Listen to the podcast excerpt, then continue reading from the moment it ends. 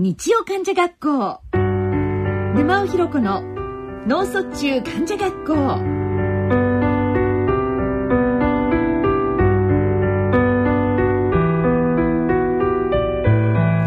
皆さんご機嫌いかがでしょうか？沼尾ひろ子です。毎月第3第4日曜日のこの時間は脳卒中患者およびそのご家族医療従事者に向けてさらには脳卒中になるかもしれないあなたに向けてお送りしてまいります。さて今回は前回に引き続きまして10月26日東京の武蔵野市民文化会館で開催されました第10回失語症者の集い in 首都圏の模様をお伝えしてまいりたいと思います。前回に引き続きまして主催団体 NPO 法人ゆずりはコミュニケーションズの中俣正弘さんとともにお送りいたします。中俣さん今日もよろしくお願いいたします。よろしくお願いします。それでは日曜患者学校沼尾ひろ子の脳卒中患者学校進めてまいります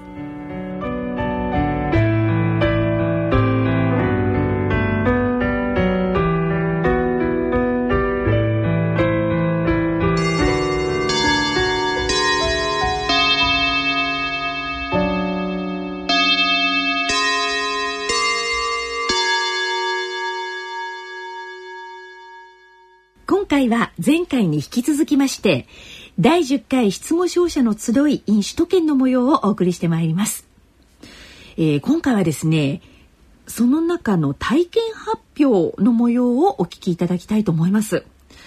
まずはこちら。私と短歌失語症と題しまして立川失語症桜会の、えー滝沢典子さんの体験発表の模様をお聞きいただきたいと思います。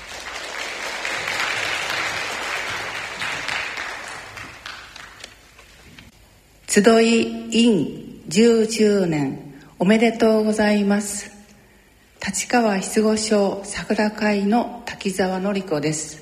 横に座っているのは今言語を担当している言語聴覚士の宮田睦美です、えっと、タイトルをあの予行集と変えております。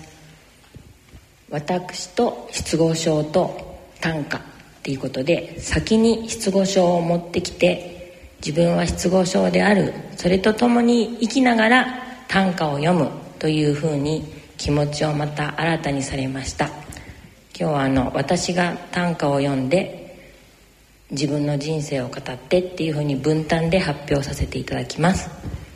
よろしくお願いいたします。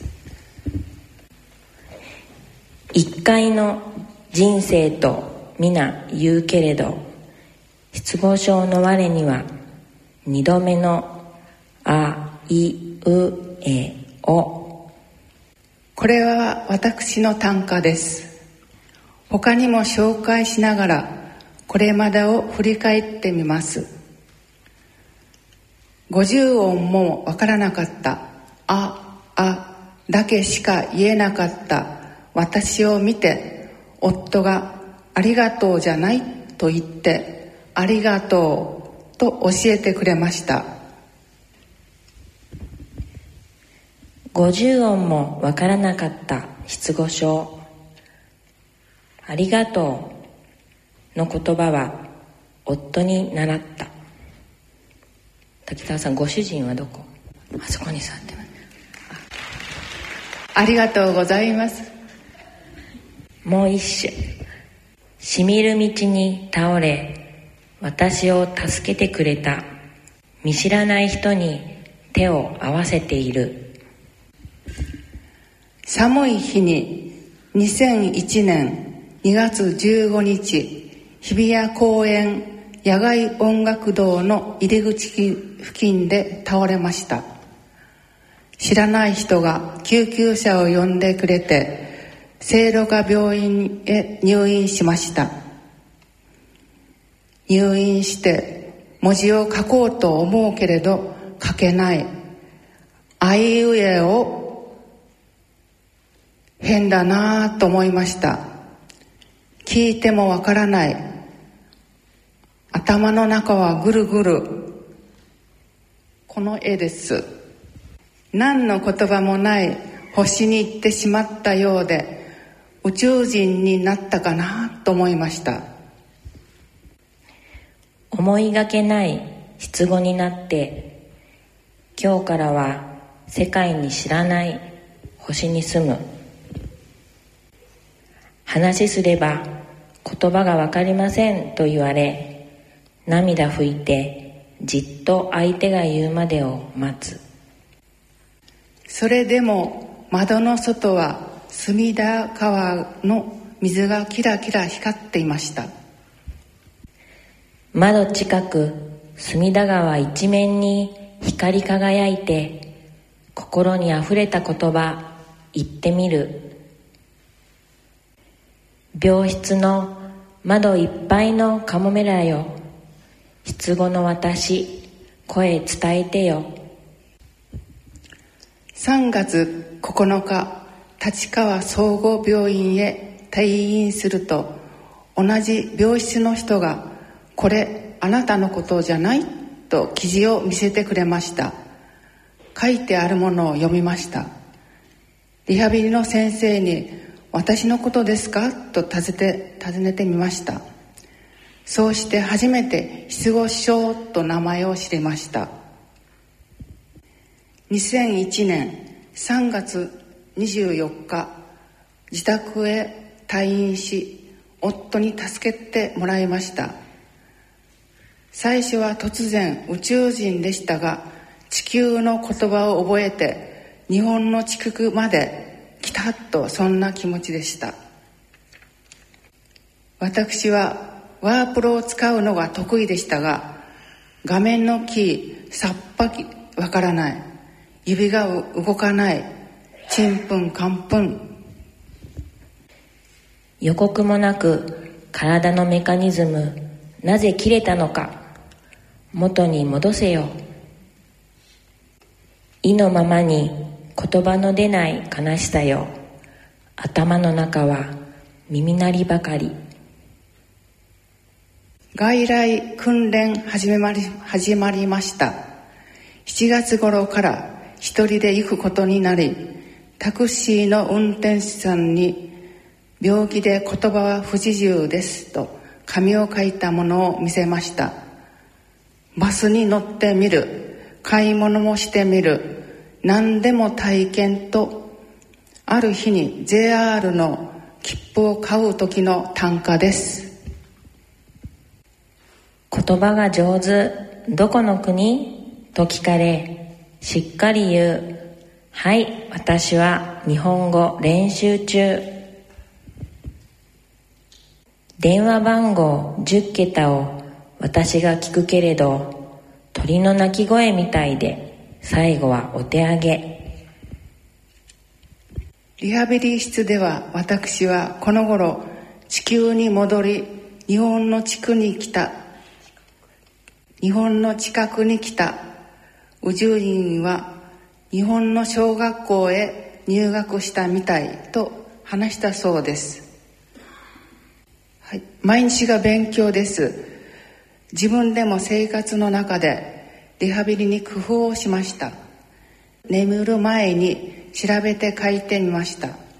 50音の「た」で一晩で80字書けました。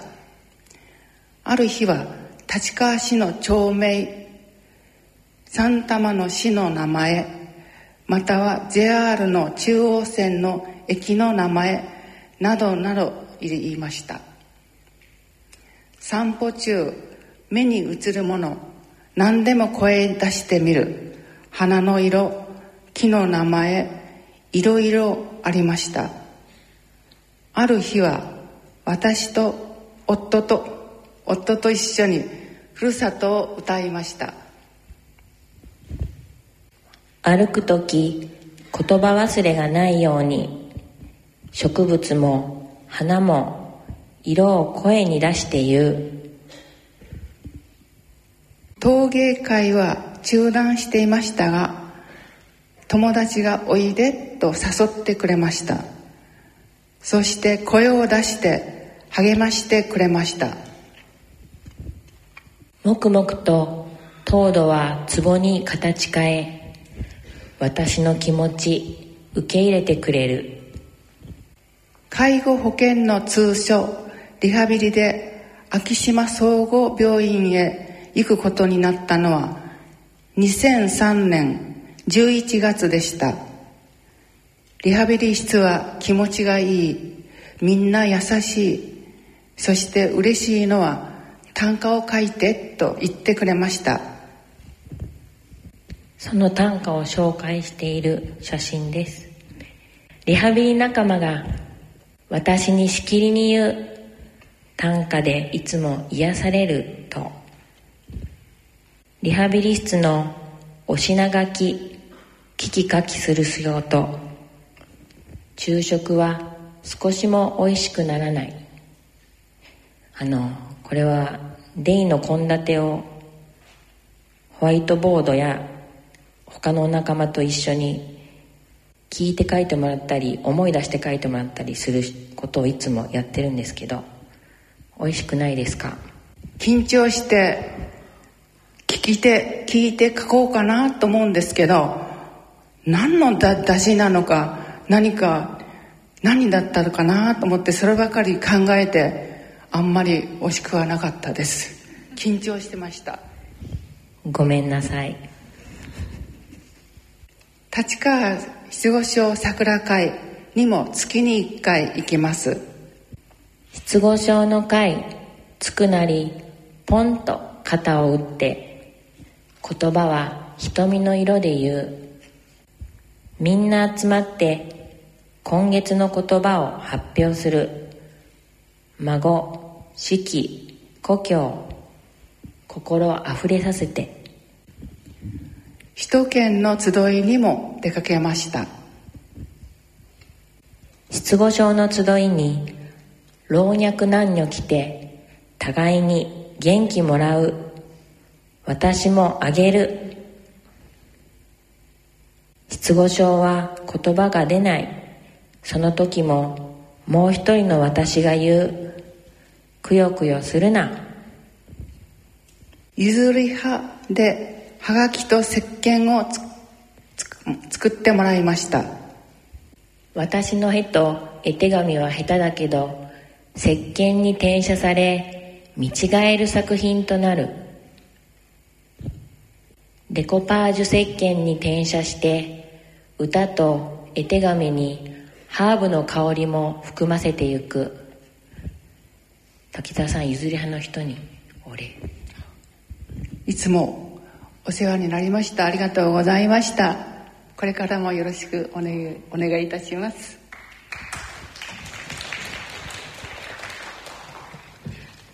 何回も思ったことですが命助かってくれて生きてよかったと心から感謝してます。倒れても生きていてよかった。冬空いっぱいの欅の目を長く見ている。これが滝沢さんの絵手紙です。失語症12年になる。今はそれぞれにお礼の言葉は数えきれない。今はまずまず言葉を使うことができてこの10年余り12年振り返12年余りを振り返ってみましたがこれからはリハビリハビリもする。家族孫大切にする。健康平和な日が続くように憲法を守る。短歌を読みます。終わりに皆さんに伝えたいことが言います。失語症には介護継続が力のリハビリともう一人の私が言う。私に言う。すいません。これ皆さん一緒に滝沢さんともう一回読んでいただけますか？気合い入れて。じゃせせーの。失語症には継続が力のリハビリともう一人の私に言う。言う。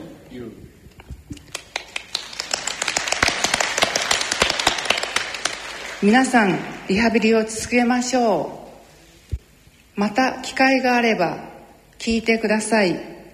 皆様ありがとうございました。滝沢さんありがとうございました。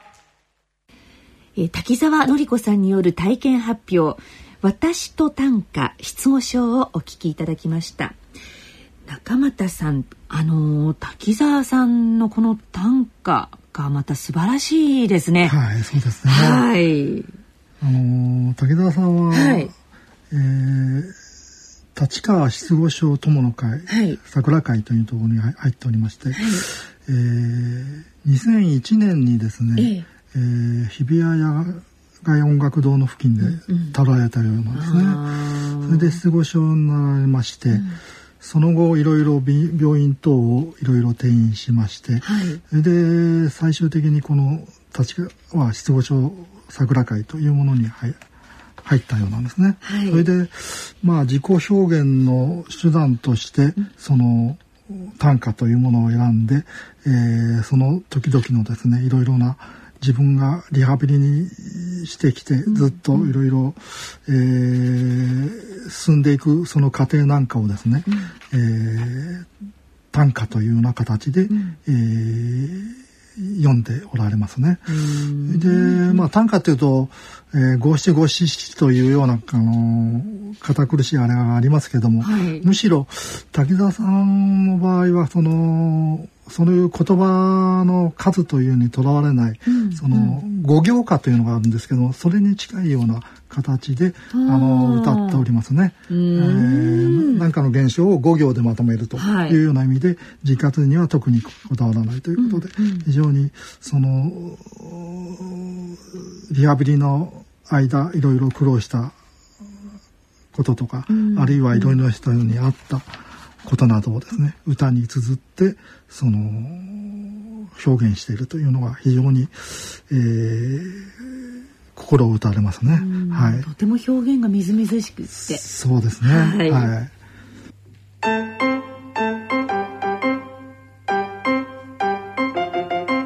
続きましては体験発表とジャズ演奏をお聴きいただきます。ご登壇いただきましたのは出口達治さんと出口さんの奥様そして出口カルテットの皆様です。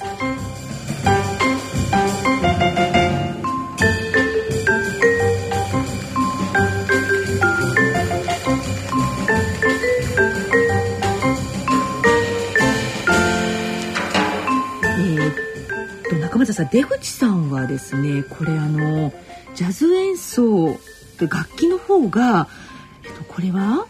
ビブラフォンですね。ビブラであの今回はですね、はい、出口さんにでもあのご紹介いただいたのは、えー、出口さん担当の言語聴覚士の方が、ええ。えー、こういう方がいらっしゃいますよということでご紹介いただきまして、ええー、今まであの私どものこの集いの中ではですね、うんうん、こういった音楽失語症者の当事者の音楽というのはなかなかできなかったので、うんうん。えー、目新しいものだということでぜひお願いしようかということになりまして、はい、その出口さんをはじめとする4人の方にですね、うん、えー、演奏していただくような形になりました。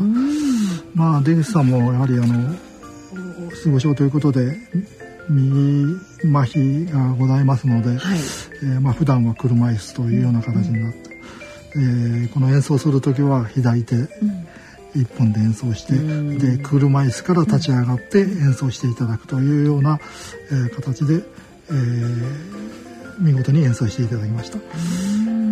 で、まあ、あと残りの3人の方もサポートもですね、はい、なかなかあの素晴らしいものだと思います。はい。お聴きいただいてる曲があのトラちゃんの子守歌ってこれオリジナル曲なんですね。そのようですね。はい。はい。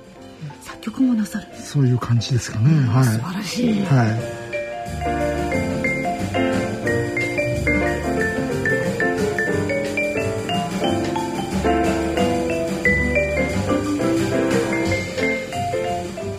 お二人目は出口達治さんです。5年前に脳出血で倒れてからジャズのセッションからできるようになるまでの体験を話していただきます。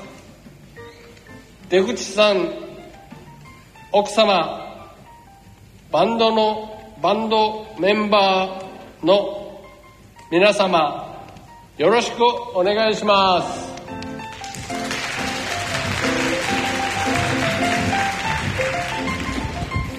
はじめまして出口藤子と申します。えっとここにいる夫が脳出血で倒れてから5年が経ちました。倒れた日病院に駆けつけた私に「ありがとう」と言ったのを最後に夫の言葉は失われました。入院中理学療法作業療法言語療法の3つのリハビリを始めましたが他のリハビリがそれなりに結果が出ているのになぜか言語療法だけは時間の半分も続けることができず途中退席になることが続きました。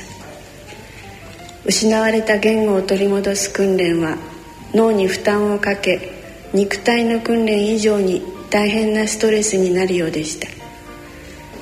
それでも病院のスタッフやお見舞いに来てくださる方々の話しかけには嬉しそうにうなずきながら理解しているようなので声さえ出れば元のように話せるのではないかと思ったりもしていました。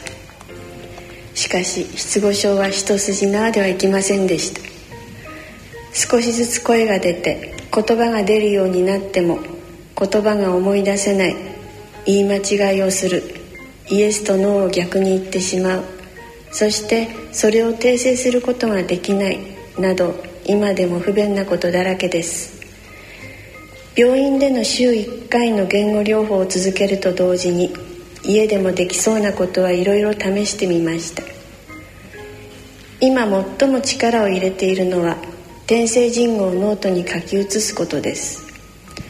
これは2年ほど前から始めたのですが始めた当初はかなり抵抗されました。10行ほどでもう無理というのを少しずつ増やし全部書き写せるようになるとその達成感が大きかったのかそれからは喜んで取り組んでくれるようになりました。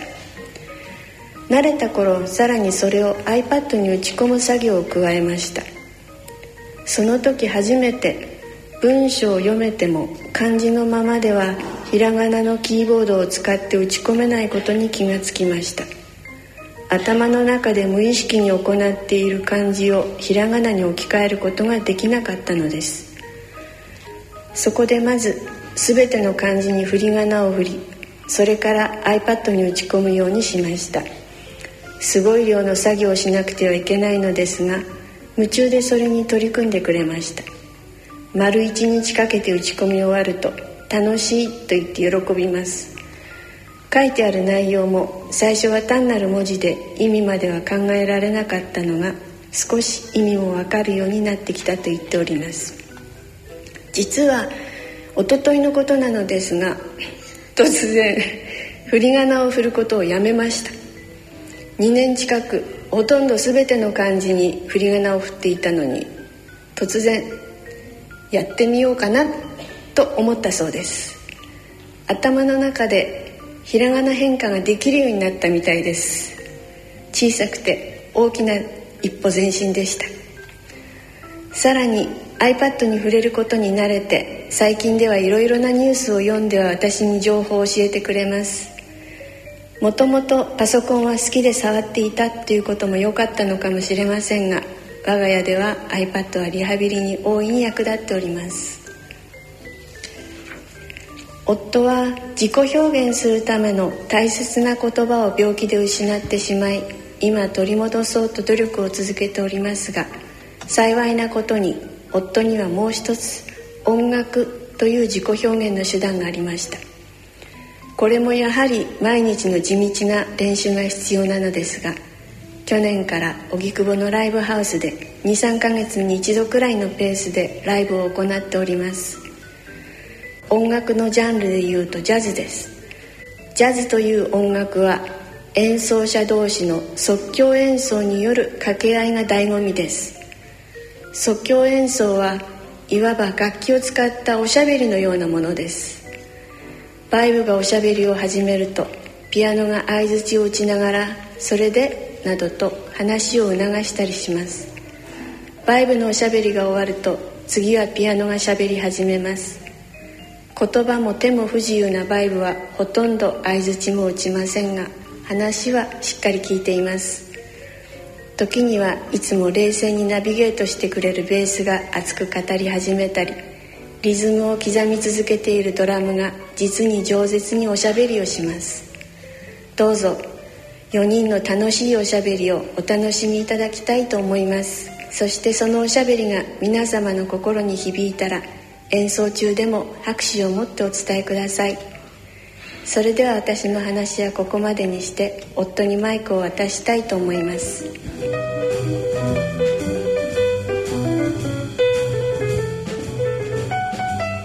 皆さんこんにちは。出口達治と申します。一緒に演奏してくれるメンバーを紹介いたします。ピアノ吉田圭一。はい。ベース大本秀友ドラムス高橋徹。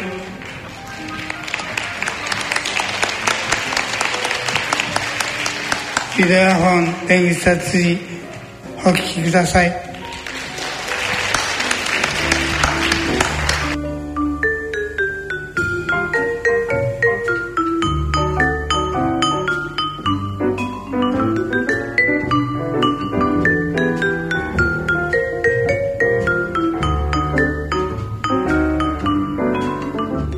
今回は第10回失語症者の集い in 首都圏での体験発表の模様をお聞きいただきました。きは次回の放送でお送りいたします。